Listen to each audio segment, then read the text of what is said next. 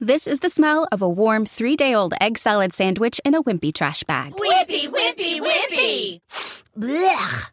And this is the smell of that same sandwich in a hefty, ultra-strong trash bag with new Fabuloso lemon scent. Hefty, hefty, hefty! Smell the difference? When life gives you stinky, get Hefty Ultra Strong with new Fabuloso lemon scent. It smells like clean, freshly picked lemons. So no matter what's inside your trash, you can stop the stink and smell the lemon. The arms of the officials don't and Opie with an unbelievable save. Robbie in front, Riley Smith.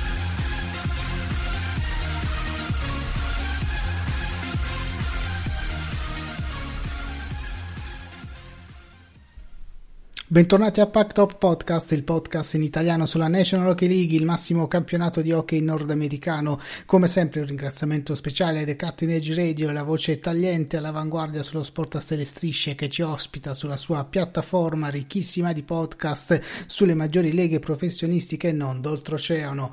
Ciao a tutti, io sono Gianvito e bentornati a una nuova puntata di Pack Top Podcast, e con me oggi c'è Michele, siamo tornati in coppia noi due. Ciao Michele.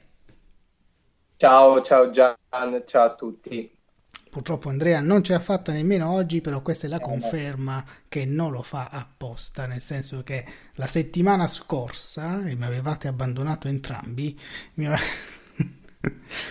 io pensavo che Andrea non si fosse collegato adducendo problemi lavorativi, ma perché con me c'era Francesco, il tifoso dei New York Rangers, e quindi pensavo che si volesse sottrarre a questa questo confronto tra Devils e Rangers, questo derby odiatissimo soprattutto da parte dei tifosi Devils, e quindi io pensavo quello, e invece no, non essendoci nemmeno oggi. Mi sa tanto che non era una scusa quella della settimana scorsa, secondo te? No, secondo me no.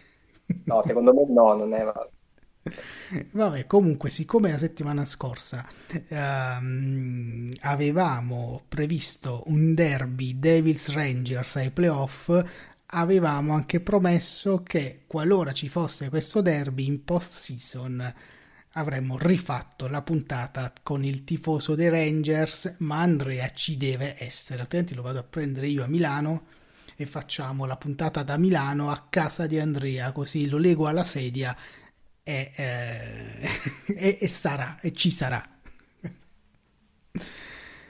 Va bene Michele, allora di cosa parliamo oggi? Io direi di chiudere un po' il discorso trade, perché la settimana scorsa appunto non abbiamo avuto modo di concentrarci tantissimo su la trade deadline di qualche giorno prima, perché ci eravamo concentrati un po' di più sui New York Rangers. Abbiamo anche parlato di trade, per carità, però soprattutto quelle dei Rangers sono state molto importanti, e poi abbiamo parlato un po' in generale di come si erano messe le cose nella NHL dopo questa trade deadline molto molto molto attiva. Però sapevo che anche tu volevi aggiungere delle curiosità o comunque dei tuoi pensieri a questo storico momento dell'anno che non abbiamo mai vissuto. Io lo dico per te che non c'eri, ma la settimana scorsa avevo chiesto anche a Francesco se si ricordava una deadline così attiva, e nemmeno lui che segue l'hockey da tantissimi anni, credo anche prima di me, quindi oltre 20 anni, non si ricordava una trade deadline così pazzesca, perché oltre ad essere stata molto attiva, cioè con molte trade anche prima naturalmente del 3 marzo, è stata non solo la quantità di trade incredibile, ma anche la qualità dei giocatori che si sono mossi, che hanno cambiato squadra, e quindi questo insieme di cose ha sicuramente interessato noi tifosi, noi che seguiamo la NHL, e quindi ci ha tenuto sulle spine fino alla fine. Ma Togliamo il dente subito, il dente che fa male? Perché... Sì, del tipo... Perché? Perché la prima trade probabile, diciamo così, di cui avevamo parlato ormai, credo, un mese fa, se non di più, che il tempo vola qui, era quella di Chychrun a Los Angeles. Tant'è che... Ti sei, vedi il dente che duole, il dente che duole, sto sentendo il tuo dolore, il... e noi facemmo una puntata proprio facendo finta che Chychrun fosse stato già venduto a Los Angeles. Mi ricordo questa cosa, ci schersammo anche su. Non ricordo niente adesso, un vuoto di memoria. Sì, guarda, oddio, non ricordo niente, guarda. Devi mangiare un po' di pesce, il fosforo fa bene alla memoria. In questo caso, sì, se non hai mangiato abbastanza pesce, ci sono io a ricordartelo. Grazie. Sempre gentile. Altrimenti che ci sto a fare qui? Infatti, tra amici, uno... No, perché è stata una telenovela allucinante, perché allora hai presente quelle serie TV in cui c'è una storia di fondo che dura da puntata a puntata, ma poi ogni puntata ha la sua storia che inizia e finisce, quindi mi è sembrata tutto questo ultimo mese che abbiamo vissuto, mi è sembrato così, cioè ogni puntata c'erano storie di trade che potevano essere fatti, che non potevano essere fatti, che erano stati fatti, quindi cose da raccontare, cose da vivere puntata per puntata, ma nel sottofondo c'era la storia orizzontale che è durata dall'inizio alla fine della stagione, nel senso della serie TV Trade Deadline, che era quella di Chychrun a Los Angeles, perché è cominciata un mese e mezzo fa con Chychrun che era stato... è iniziata molto prima, eh? Sì, no, è vero, hai ragione. Ormai è un anno, 2 anni che doveva essere venduto. 2 anni, sì, 2 anni, infatti stava a far gola e poi niente. Però sai, siccome a febbraio lo avevano messo fuori rosa, allora tu un giocatore così importante, per quanto ormai Arizona non avesse interesse a vincere le partite, cioè gioca tanto per partecipare, così era anche a febbraio, però un giocatore così importante non lo tieni fuori roster a lungo, o meglio, fino ad oggi è stato così. Ora probabilmente vedremo questo fatto capitare più spesso, non lo so. Di solito, fino a quando lo ha fatto Arizona, appunto a febbraio, tu toglievi una squadra toglieva un giocatore dal roster quando ormai si era nell'immediatezza di una trade. Allora, se la partita è venerdì e tu metti Chychrun in tribuna è perché sabato o domenica lo vendi, quindi in pratica tu hai chiuso con un'altra squadra la trade e stai semplicemente aspettando di qualche dettaglio o di firmare le carte, dopodiché la trade è fatta. Ecco perché tu togli il giocatore dal roster, così non rischi che nella partita di stasera si faccia male e la trade, che è già bella e pronta con i fogli da firmare, salti. Allora lo togli, cioè fino a ieri è stato così. Quindi quando Los Angeles a febbraio, a un mese dalla deadline praticamente quasi, ha tolto Chychrun, l'ha messo in tribuna, ovviamente tutti quanti ormai è stato venduto, Los Angeles è sicuramente la squadra dove andrà, perché c'erano gli insider, questi giornalisti dei grandi network nordamericani che difficilmente sbagliano, difficilmente prendono abbagli così clamorosi.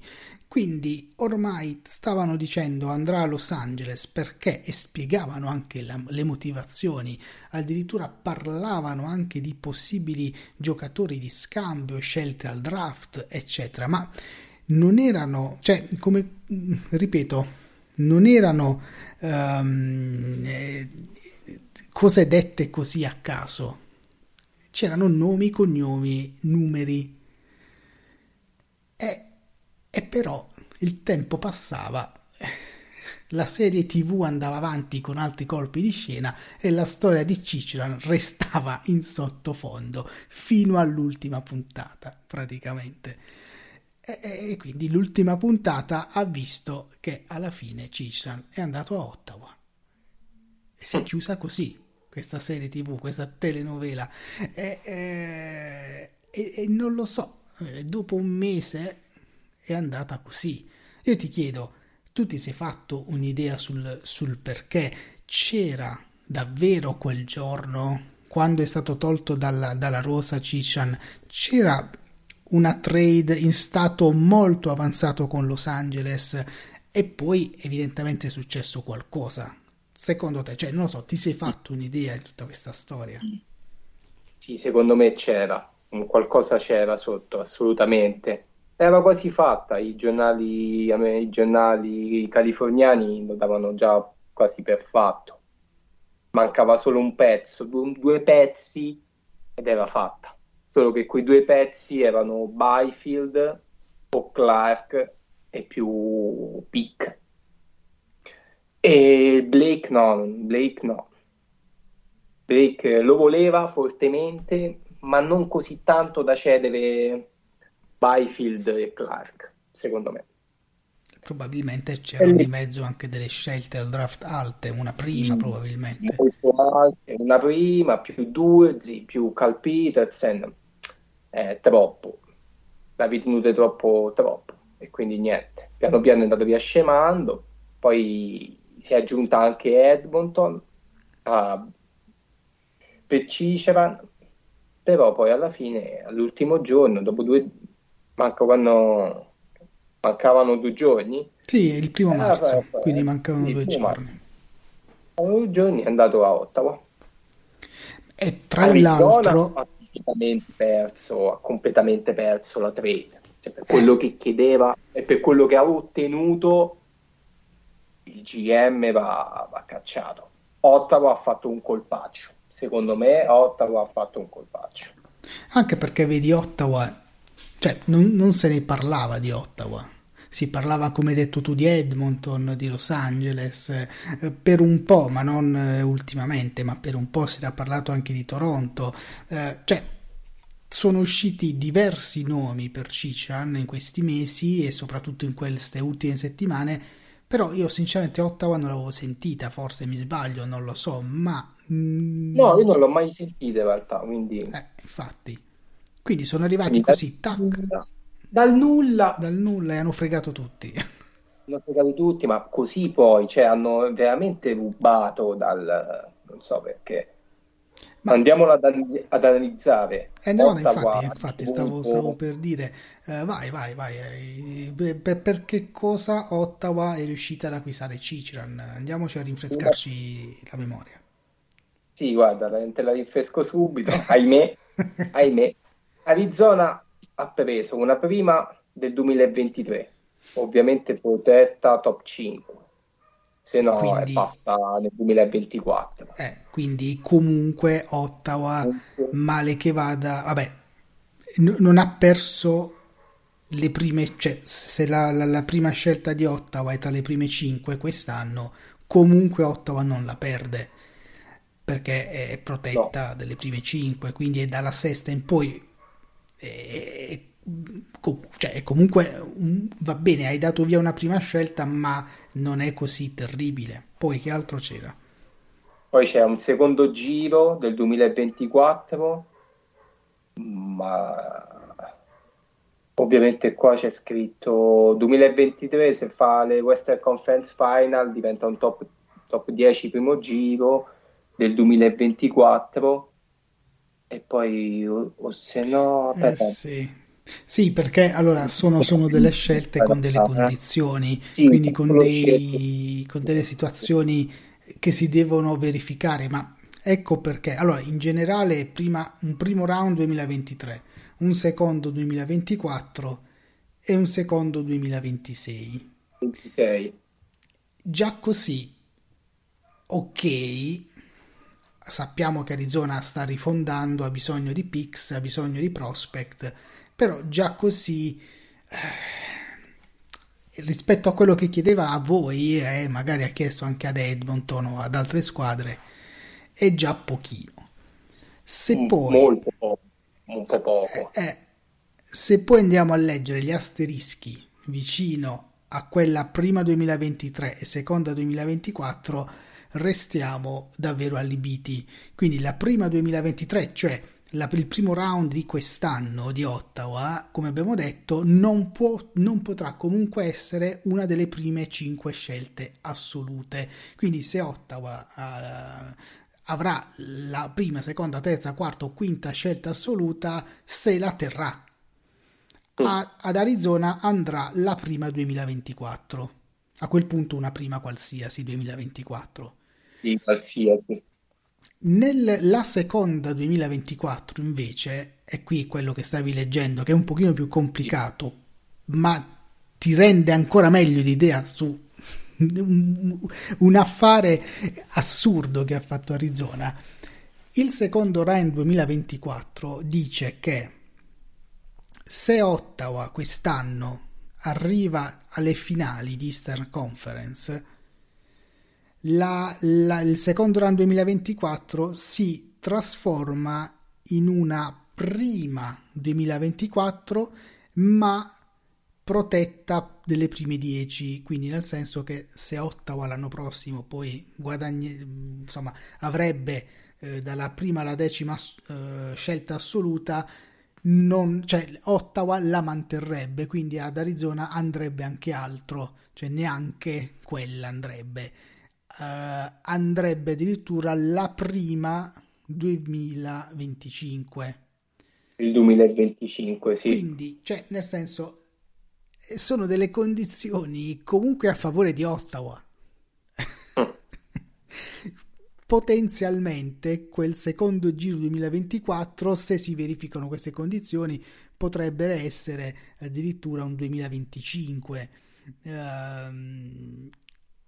Quindi andando a spingere ancora più avanti, ancora più oltre nel tempo, questa, come dire, ciò che Arizona riceve in cambio da questa trade.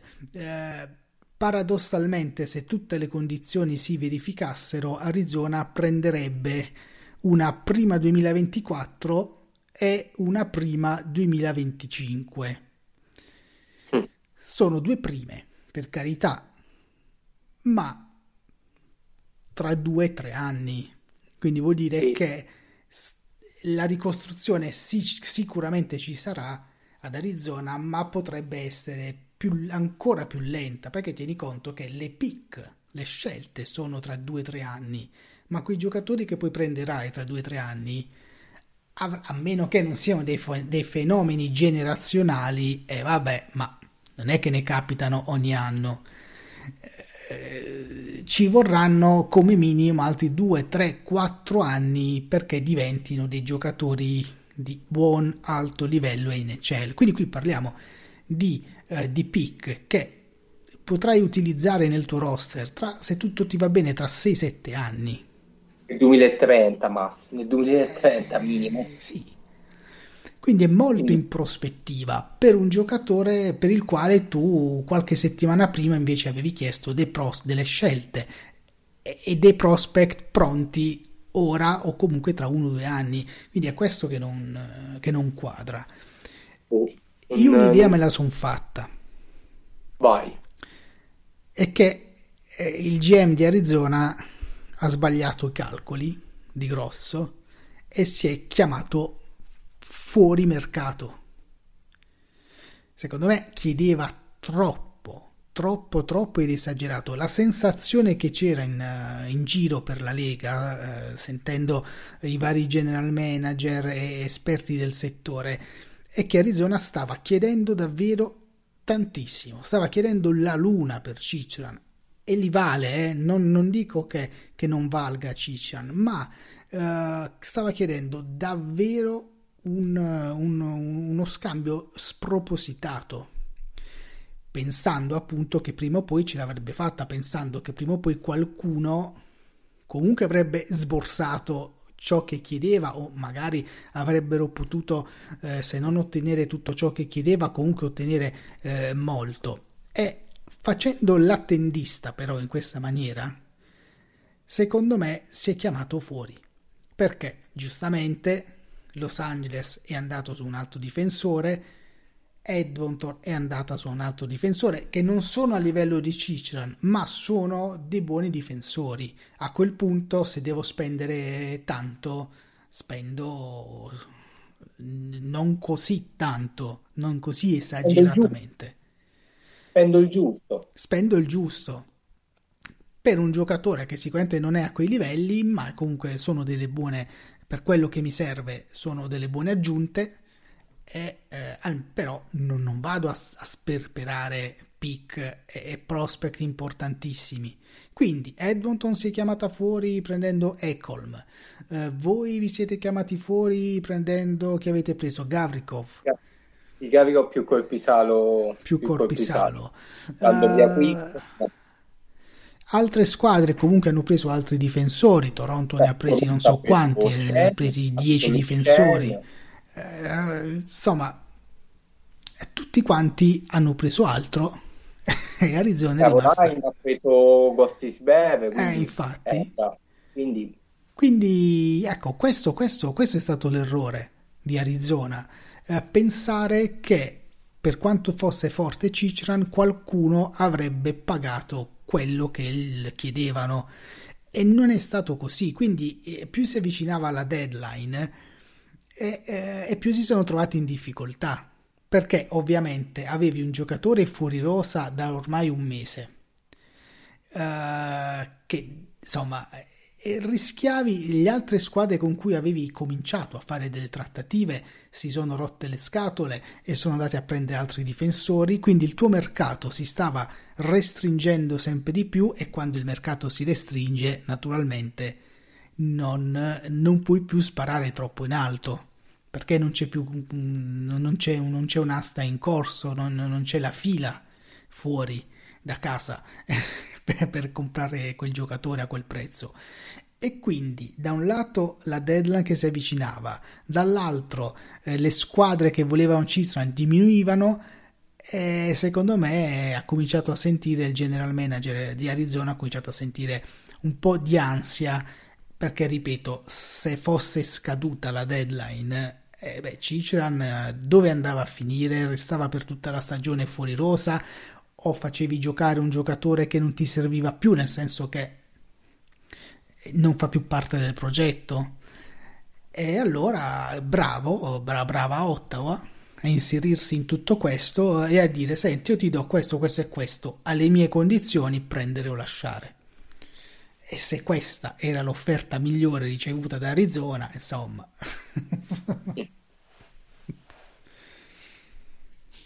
Ci ha perso di brutto.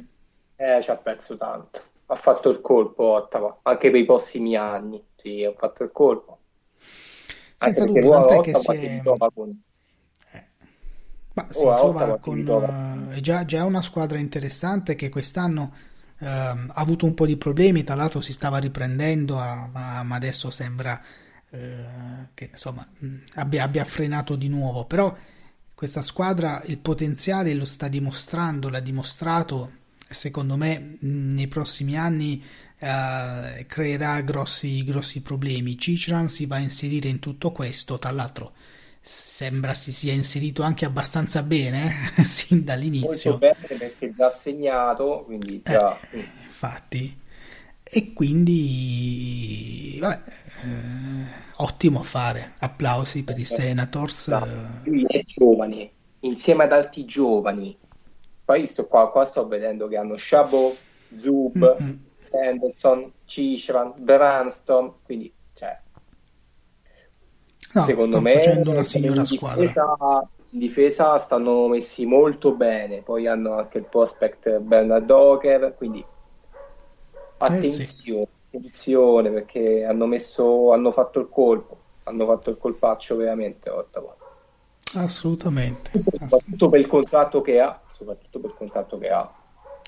perché al momento è ancora molto abbordabile, 4,6 milioni è pochissimo per un giocatore di quel livello, ancora per un altro paio d'anni, quindi insomma possono costruire intorno una bella squadra per questi anni. Quest'anno vabbè, è andata come è andata, sta andando come sta andando, però attenzione perché ancora stanno lì in realtà, eh. Sì, stanno lì, hanno un po' rallentato ultimamente nelle ultimissime partite, ma sono ancora lì.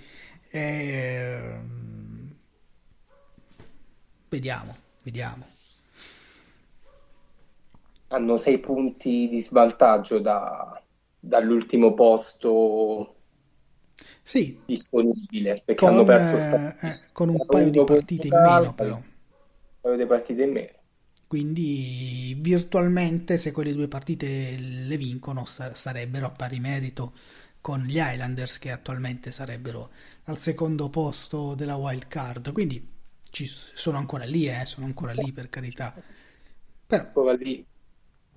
Infatti comunque archiviata questa trade che ti ha dato un po' da pensare, non ti ha fatto dormire.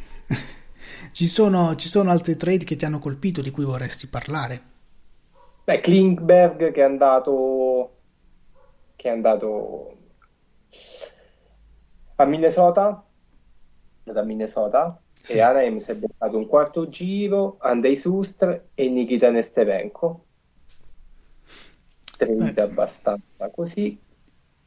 Poi un'altra trade anche Ronek, che è il difensore di Detroit, che è passato a Vancouver, e Detroit si è beccata una prima e un secondo giro del 2023. E invece che ne pensi delle trade di Boston, che ha preso anche Bertuzzi oltre cioè questi un team all star, cavolo, cioè veramente Boston mamma di picchiatori proprio forte, mamma mia. Ma poi oltre al picchiare anche a saper giocare, cioè non è che picchiano e basta. Bertuzzi sa giocare ad ora, me piace Bertuzzi, a me piace tantissimo. Poi vabbè, poi hanno Pasternak, hanno tanti altri fenomeni, quindi un po' di fisico non manca mai. Boston la vedo, fa paura. Io ti volevo chiedere anche cosa ne pensavi della trade che Toronto ha fatto con Washington per Sandin, tu che sei molto esperto di prospect eccetera, secondo te a lungo termine Toronto potrebbe aver perso un po'? Un po' sì, devo essere sincero, un po' sì. Era comunque un primo giro di Toronto di qualche anno fa, però sai cosa? Non stava giocando molto quest'estate. Ora sta giocando bene a Washington, quindi 6 punti in quante? 7 partite, più un gol. Sì. Ha fatto un record proprio di franchigia Washington. Appena arrivato mai nessuno aveva fatto 3 punti nelle prime 2 partite, nessun difensore ovviamente intendo, mai nessun difensore nella storia di Washington aveva fatto 3 punti in 2 partite, nelle prime 2 partite per i Capitals, e Sandin l'ha fatto, quindi la dice lunga, sì. Assolutamente. A Toronto non giocava tanto, Toronto faceva tra la terza linea e la tribuna, c'era qualcosa che non andava tra di lui e la società, quest'estate non riuscivano a mettersi d'accordo, lui era un restricted free agent e doveva rinnovare, e non ha rinnovato fino a poco prima di cominciare la stagione. Tra l'altro ha rinnovato allo stipendio offerto da Toronto già a inizio estate, 1,4 milioni, e lui diceva che voleva di più, che meritava di più, che non avrebbe firmato a quella cifra eccetera eccetera, e poi alla fine una diatriba durata tutta l'estate si è chiusa proprio durante il training camp a settembre, o anche poco prima della stagione giocata, insomma, è affirmato a quelle condizioni, ma perché altrimenti rischiava di non giocare proprio quest'anno. Quindi ecco, diciamo che c'erano delle frizioni interne tra di lui e la società, e probabilmente nemmeno l'allenatore lo considerava molto, visto che non lo faceva giocare quasi mai in prima e seconda linea. Quindi, considerando un po' tutto questo, alla fine Toronto ha deciso di venderlo. Se poi si pentiranno dopo Leafs non lo so, però per chi? Per Gustafsson più una prima, se non sbaglio. Eh sì. Qua no, perché qua non c'è sta scritto, qua c'è sta scritto solo Sandin per Gustafsson, non ci stanno primi giri, secondi qua. No, sì. Ma c'era. C'era, sì, ricordavo, però qui... Sì, lì si sono, dal sito dove stiamo leggendo, sì, si sono sbagliati, però c'era. Anche perché guadagna solo Gustafsson, mi sembra un po' poco. No, vabbè, infatti, a quel punto diciamo che da tifoso Leafs sarei abbastanza incazzato, per quanto insomma Sandin non facesse impazzire tantissimi tifosi dei Maple Leafs, ecco, non è, come dire...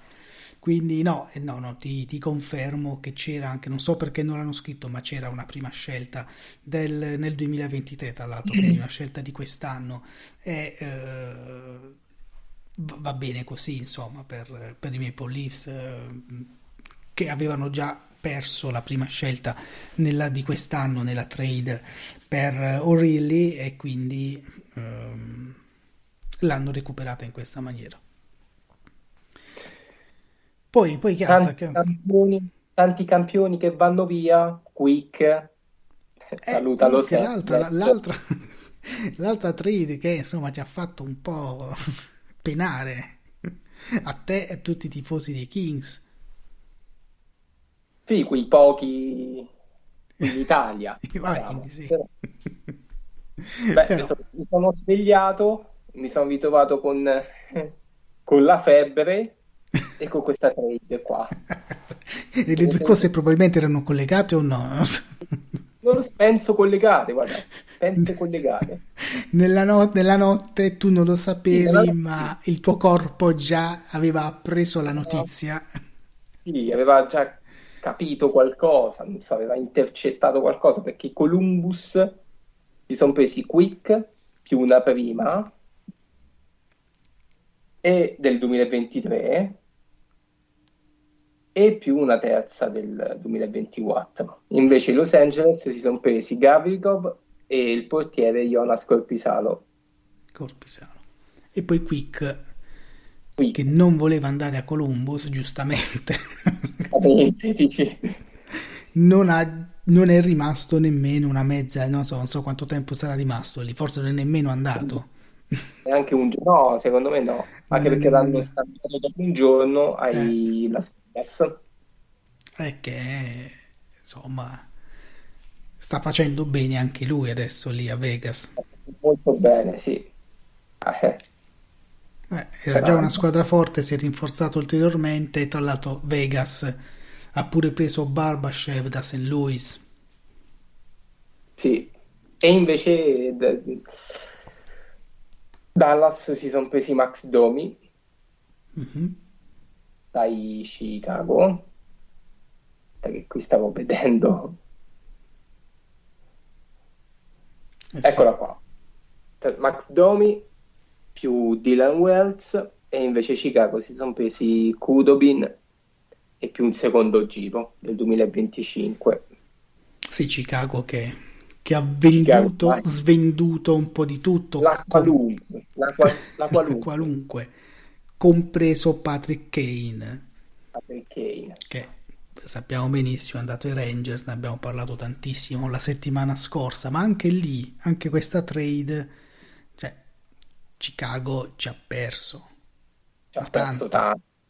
Nel senso non che potesse fare chissà che cosa, perché Kane aveva già detto che sarebbe andato via, quindi il potere d'acquisto di Chicago era sicuramente inferiore rispetto al valore di Patrick Kane, però sai, ci si aspettava qualcosa di più, addirittura non prendere nemmeno una prima scelta per Patrick Kane, tenendo conto che hai trattenuto il 50% dello stipendio, anche o no? Sì. Quindi Arizona anche si è messo in mezzo per pagare l'altro 25%. Cioè, leggendo su internet ci ha guadagnato di più forse Arizona, ma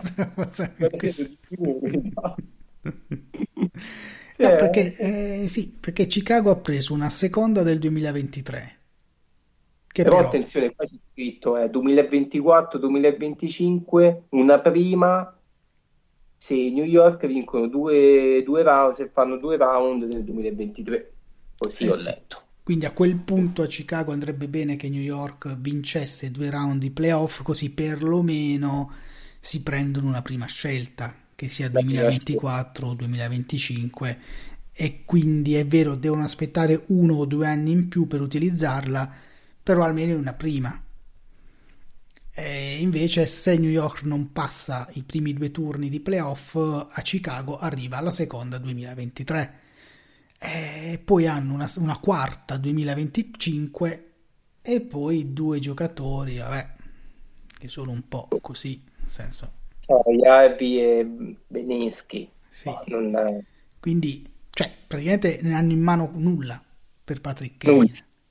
Nulla regalato, completamente regalato ai Rangers, che a questo punto si sono rinforzati in maniera mica male per affrontare i playoff. Poi che l'anno prossimo vedremo chi e quanti rinnoveranno, probabilmente nessuno, però tra Patrick Kane, Tarasenko, insomma hanno fatto un bel mercato, insomma in saldo, diciamo, quando vai a fare i saldi che compri tutto il più possibile così senza spendere niente. Ma poi parlando di rinnovi invece, Boston in settimana ha rinnovato quel fenomeno di Pasternak. Già. Rinnovo importantissimo. È molto importante, Che ricordo qualche settimana fa, quando avevamo avuto Luca Poglio, il tifoso di Boston, in trasmissione, lui era preoccupatissimo. Sì, perché non aveva ancora rinnovato Pasternak, quindi invece ha rinnovato. Ha rinnovato, e come se ha rinnovato. Diciamo che si è sistemato la vecchiaia, nel senso diciamo che 8 anni 11.250.000, così. Mamma mia, ragazzi, devastante. Vabbè, per i numeri che sta mettendo no, va bene, per carità, anzi ragionavo con i miei amici tifosi di Maple Leafs nel canale Telegram che abbiamo, Toronto Maple Leafs Italia, che sono tanti soldi, ma tenendo conto che questi soldi noi li paghiamo già, noi intesi come Toronto Maple Leafs, per più o meno per Marner e per Matthews, 2 altri grandissimi fenomeni, ma li paghiamo già in contratti che stanno per terminare nel giro di 2 anni. Quindi tra 2 anni Matthews, Marner pian piano andranno al rinnovo, tra un paio d'anni, e quanto chiederanno loro? Quindi in prospettiva, se tu hai firmato oggi Pasternak a 11 milioni per i prossimi 8 anni, sono tanti soldi, ma in prospettiva lui per i prossimi 8 anni avrà 11 milioni, starà nel salary cap per 11 milioni. Marner e Matthews per i prossimi 8 anni non so quanto chiederanno ai Maple Leafs, e se i Maple Leafs avranno la possibilità di rinnovarli. Quindi stavo ragionando su questo. Sì, sono tanti, ma secondo me Boston ha comunque fatto un affare, anche perché a breve Boston comunque non rinnoverà più Marchand, non rinnoverà più Bergeron. Sono giocatori che ormai stanno andando verso la fine della loro carriera, quindi avrà lo spazio per tenere quegli 11 milioni di Pasternak. Sì. Toronto non credo per Marner, no. Matthews. E quando va in scadenza, quando andrà in scadenza McDavid, allora che già prende 12,50. Certo. 12,50. No, cioè, beh, certo. Allora, qui stiamo parlando comunque di giocatori stratosferici e voglio dire, le prossime generazioni ne parleranno come noi oggi parliamo di Gretzky, parliamo di Lemieux, grandissimi giocatori. Quindi, per carità, va bene, sono soldi meritati, diciamo così, dal punto di vista sportivo. Però sono numeri giganteschi, questo non c'è dubbio. Poi uno può dire, ma che hanno fatto per meritarseli? Non hanno vinto mai niente, sono giovani, sì, è vero, però sono dei grandissimi giocatori, sono dei campioni pazzeschi. McDavid ha ancora 3, dopo questa stagione ha ancora 3 anni. Scade nel 26-27. Fine 26, a gennaio, a giugno 2026 scade. Quindi ha ancora 3 stagioni dopo questa per Edmonton, 12 milioni e mezzo. Poi vedremo che cosa succederà. Non lo sappiamo. No. A differenza di Toronto, che invece ha ancora, l'anno prossimo sarà l'ultima stagione di Matthews, e Marner ancora altri 2 anni dopo questo. Quindi Toronto si troverà di fronte a scelte importanti. Marner e Tavares scadono insieme, Nylander e Matthews scadono insieme l'anno prossimo, a giugno 2024.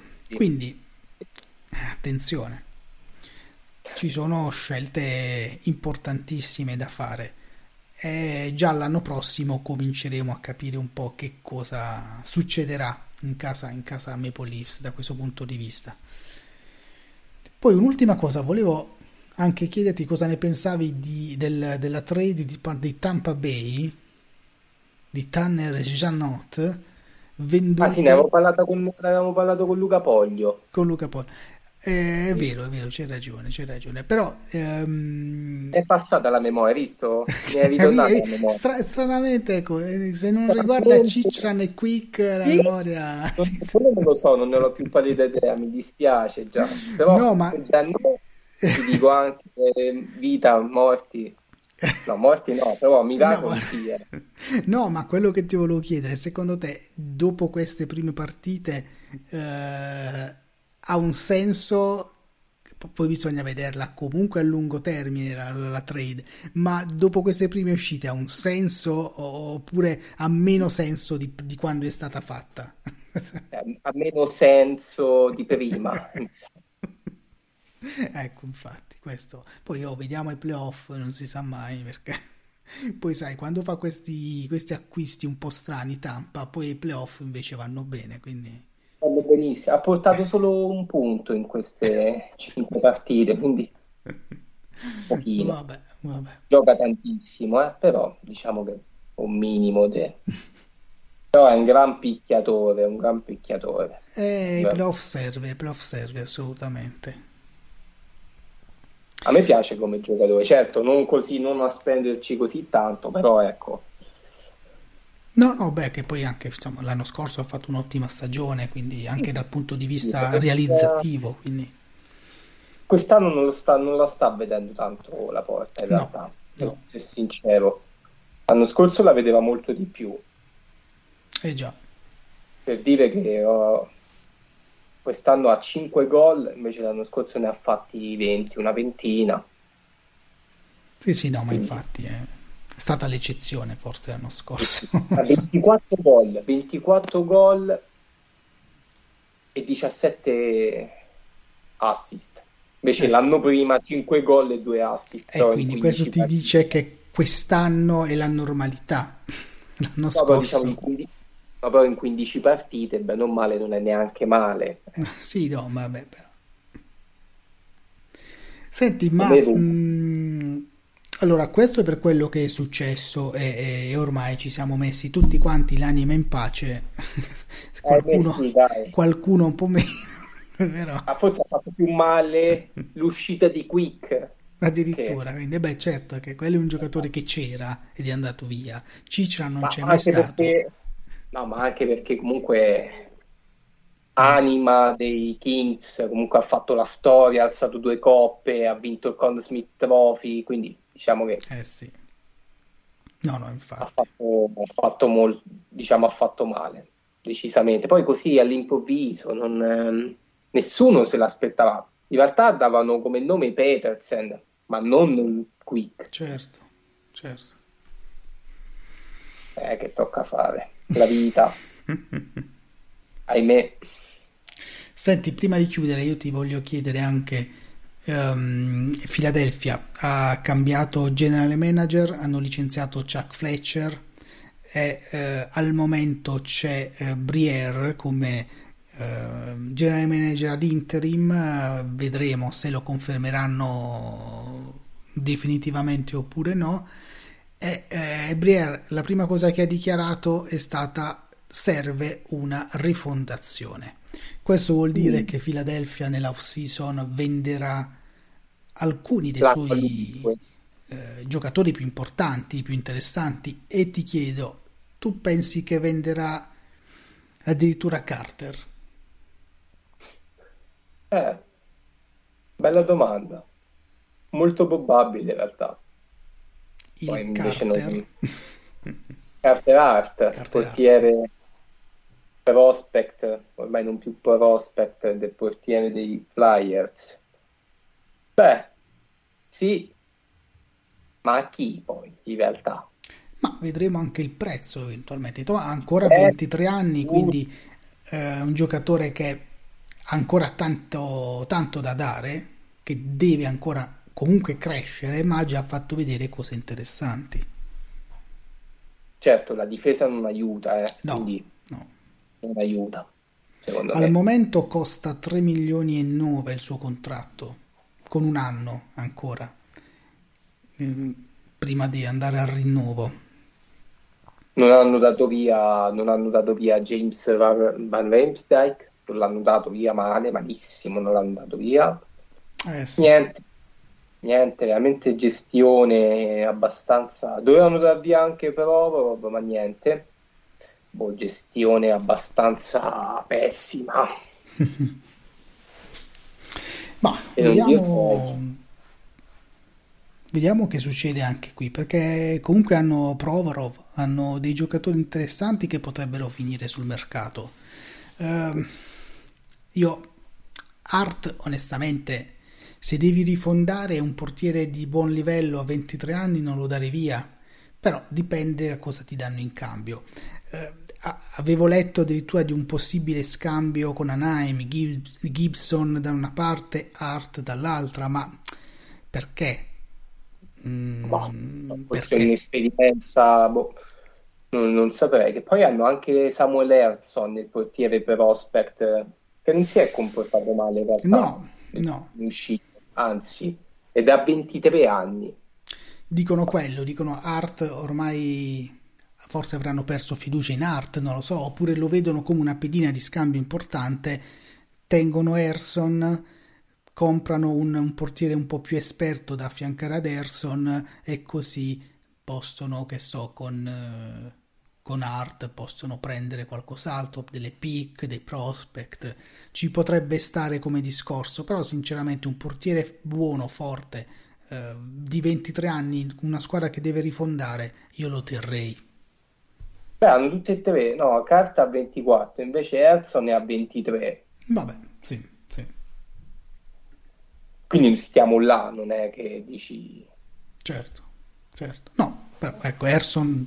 devi ancora un po' fare esperienza. Hart, nonostante i 23-24 anni, però ha già 2-3 anni, ha già una bella esperienza in NHL, quindi ecco, è quello che intendevo. Però ci può stare, che di sicuro vendendo Hart ti torna indietro un bel po' di merce, di scambio. Se vendi Erson no, e quindi ci può stare anche come ragionamento per una squadra che deve rinforzarsi, che deve rifondare, e quindi magari con Hart può arrivare a prendere delle picche importanti o comunque dei prospect importanti.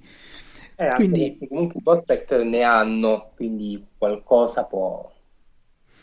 È un giocatore, è una situazione da tenere sotto controllo non appena finisce la stagione, si riaprirà il mercato, e quindi è qualcosa che potrebbe far discutere anche al draft, perché un altro periodo dell'anno in cui possono arrivare delle trade è proprio il momento del draft, quindi voglio dire, il draft quest'anno è a giugno, a fine giugno se non ricordo male, quindi è a breve nel senso siamo già a metà marzo, quindi manca poco, godiamoci i playoff, perché poi prima di andare in ferie ci saranno ancora, dopo i playoff ci saranno ancora tante cose interessanti.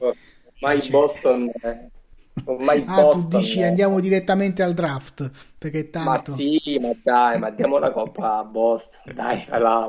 Senti, ma a proposito di questo, ti dico che intanto Boston è la prima squadra ad essersi qualificata ai playoff con 18 partite d'anticipo, se ho fatto bene i calcoli, dopo la 64esima partita giocata, ma non è un record. È la terza squadra più veloce a qualificarsi ai playoff, perché meglio di Boston avevano già fatto Dallas e i Red Wings, i Detroit Red Wings nel 95 se non ricordo male, hanno chiuso la stagione con 131 punti e si sono qualificati ai playoff dopo appena 59 gare di regular season.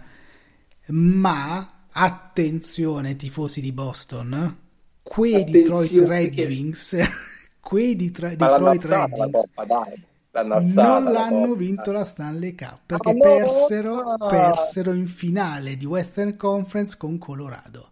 Quindi attenzione, se tu arrivi con così tanto anticipo ai playoff, magari poi inizi a rilassarti, cominci a non giocare più partite che valgono.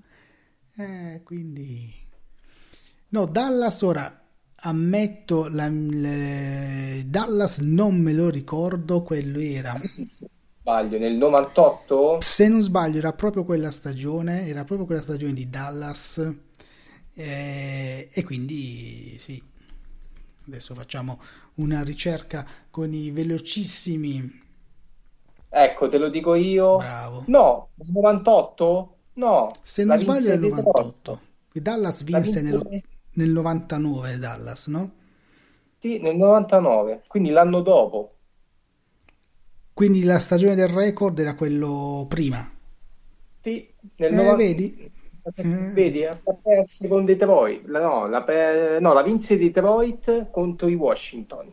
Vedi, e allora ecco, io non mi ricordavo 98-99, però 99 vinse, nel 98 fece questo record Dallas, e anche in quel caso quindi il prossimo anno la alza Boston, quindi vabbè.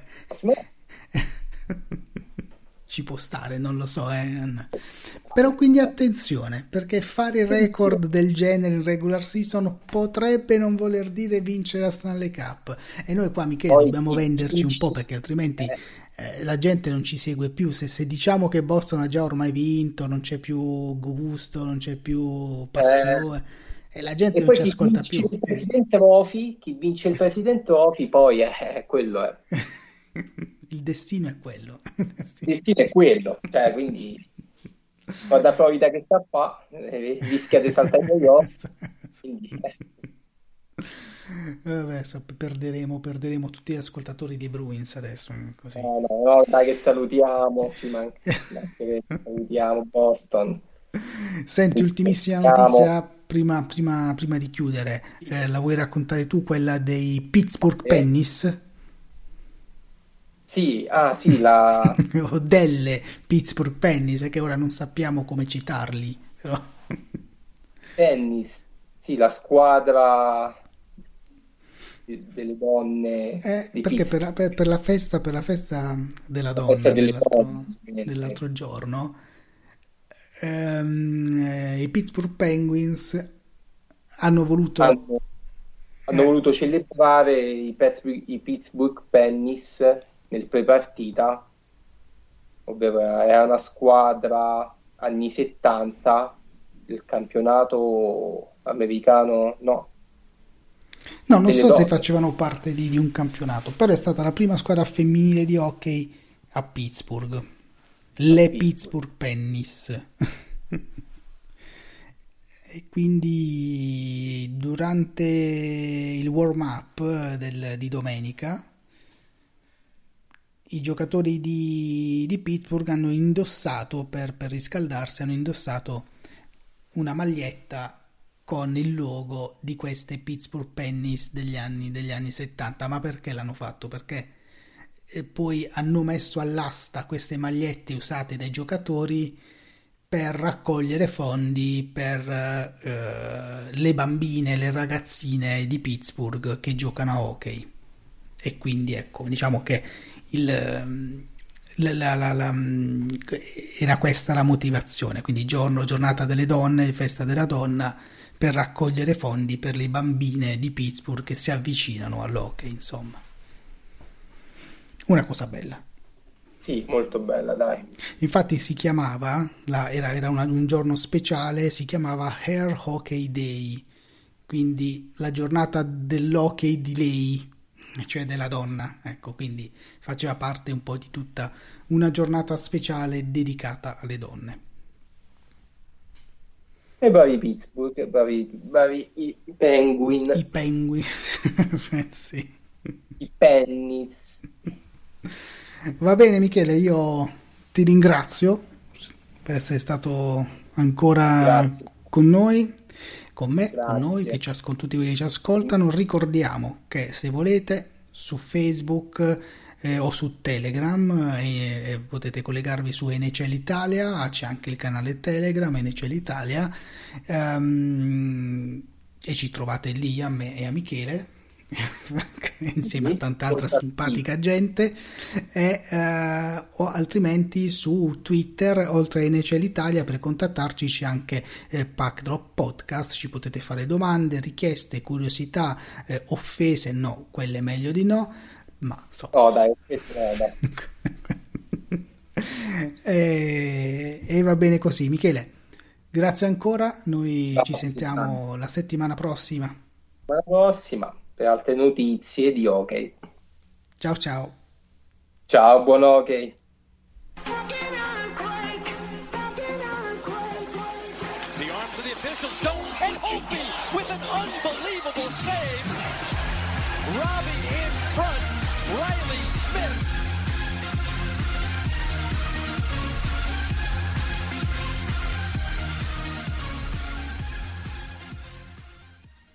With the Lucky Land Slots, you can get lucky just about anywhere. This is your captain speaking. We've got clear runway and the weather's fine, but we're just going to circle up here a while and get lucky. No, nothing like that. It's just these cash prizes add up quick. So I suggest you sit back, keep your tray table upright, and start getting lucky. Play for free at LuckyLandSlots.com. Are you feeling lucky? No purchase necessary. Void where prohibited by law. 18+ terms and conditions apply. See website for details.